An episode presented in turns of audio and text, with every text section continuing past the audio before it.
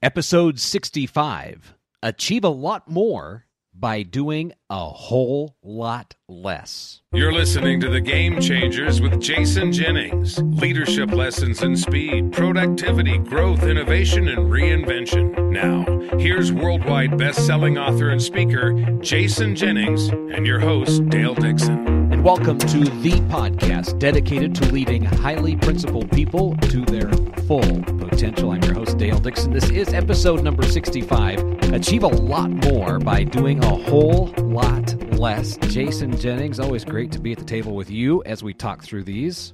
Uh, and I love doing this podcast with you more than you can possibly imagine. And I was struck the other day by the fact as I, as I get, you know, lots of emails from people, uh, and most of them are just giving a kudos for the great information and stuff. Um, but, but my thought was, we're actually becoming a community, principled people trying to achieve their full potential. And what a what a neat community to be part of and an aspirational thing. I love that line. So it keeps our eye on the prize. And, you know, when you talk about people who are reaching their full potential, oftentimes the list on uh, the to do list seems to be lengthy, and people like to say, I'm busy. I, I know one of the things that I'm setting out in 2016 is to not say I'm busy. I'm the one in charge of my time. And um, busyness is usually a sign that there's something not right in my ability to manage my time and what I do. So I'm looking forward to this conversation today about getting more done while doing a whole lot less.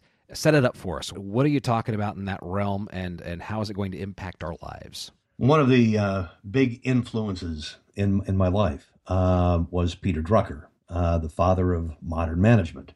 And uh, he was the first one to say it. And I first came across these words many years ago uh, when he wrote, If you want to be an effective manager, do first things first, and second things, not at all. And a long time ago, I, I adopted that.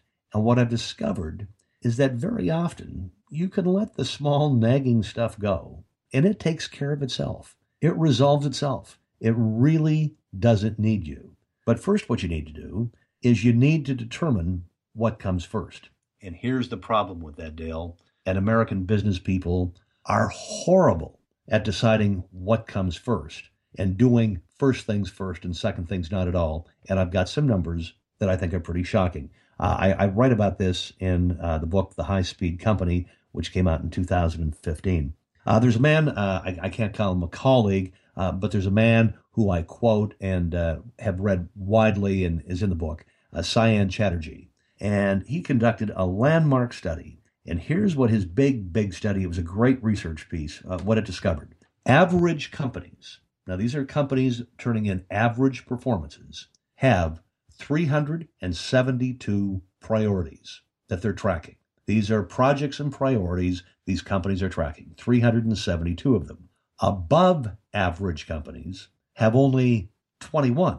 So that means average companies are doing 17 times the stuff, 17 times the problems, 17 times the communication and miscommunication, 17 times the resources, 17 times the people, 17 times the politics, 17 times, you know, the behind closed door discussions, 17 times the BS. Mm. Now think about that. Average companies, and these are billion dollar companies, have 372 priorities and projects they're tracking. Above average performers have only 21. There's another recent study that I write about in the High Speed Company by Marakon Associates.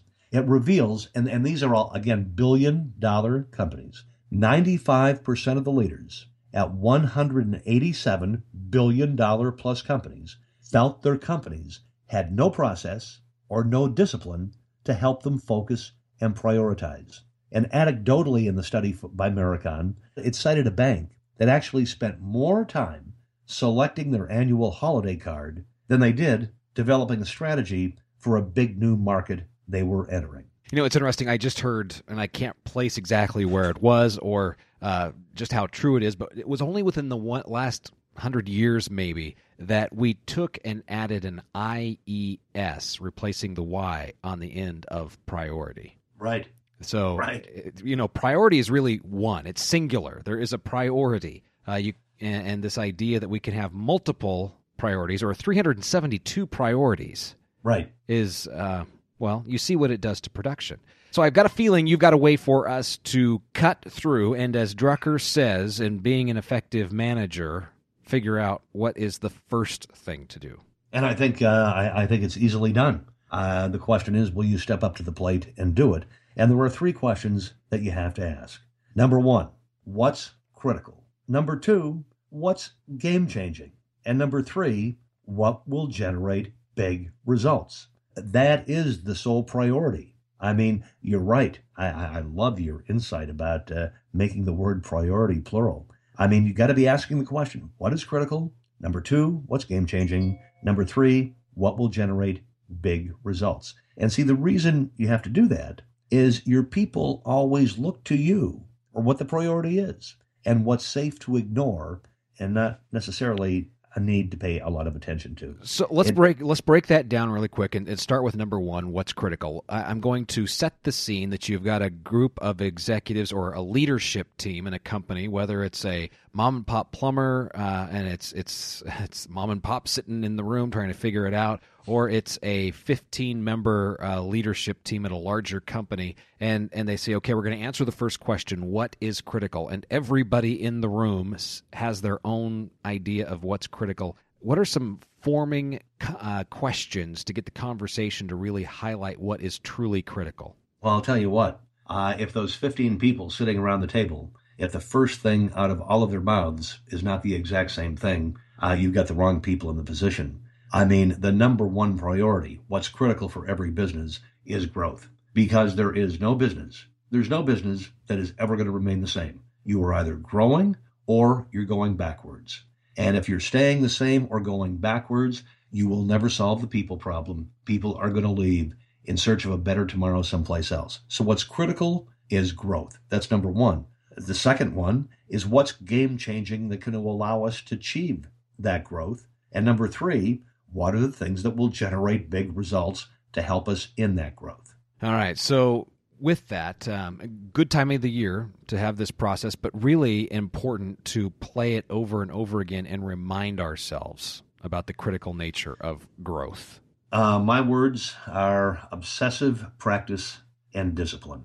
You have to be absolutely obsessive about keeping your eye. I, I mean, uh, a phrase that we use around the house, uh, my house a lot, is let's keep our eye on the prize. And it takes obsessive practice and discipline to say, look, what's critical? What's game changing that's going to allow us to achieve what we want to critically achieve?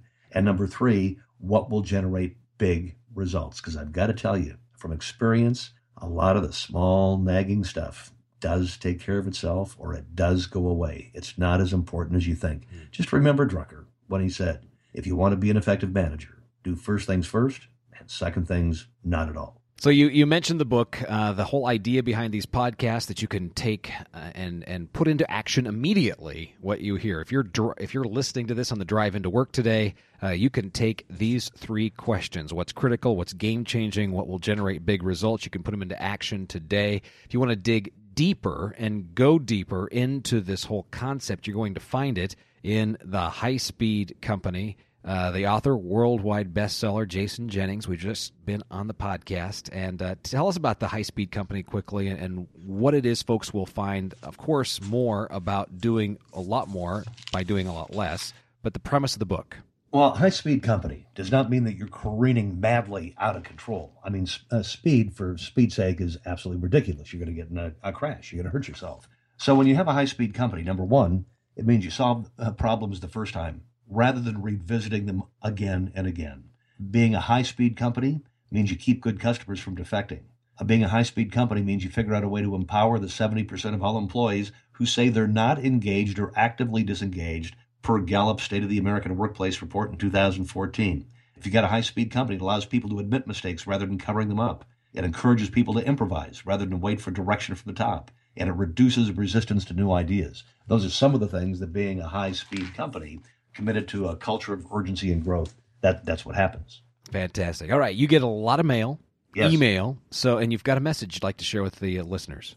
Uh, yeah, one. I, in, in, fact, I got uh, two this week uh, from the same uh, from the same place, D- Detroit, Michigan, and uh, one of them says, uh, "Hey, Jason, I enjoy the podcast. It is very helpful. One thing I want to mention is that I like all of your books, but the one that made the biggest impact on me was the first one I read, Less is More. In that book, I got introduced to Nucor Steel and the story about Kimberly Clark burning the bridges. Your book came out about the same time as Good to Great, and in my opinion, was better.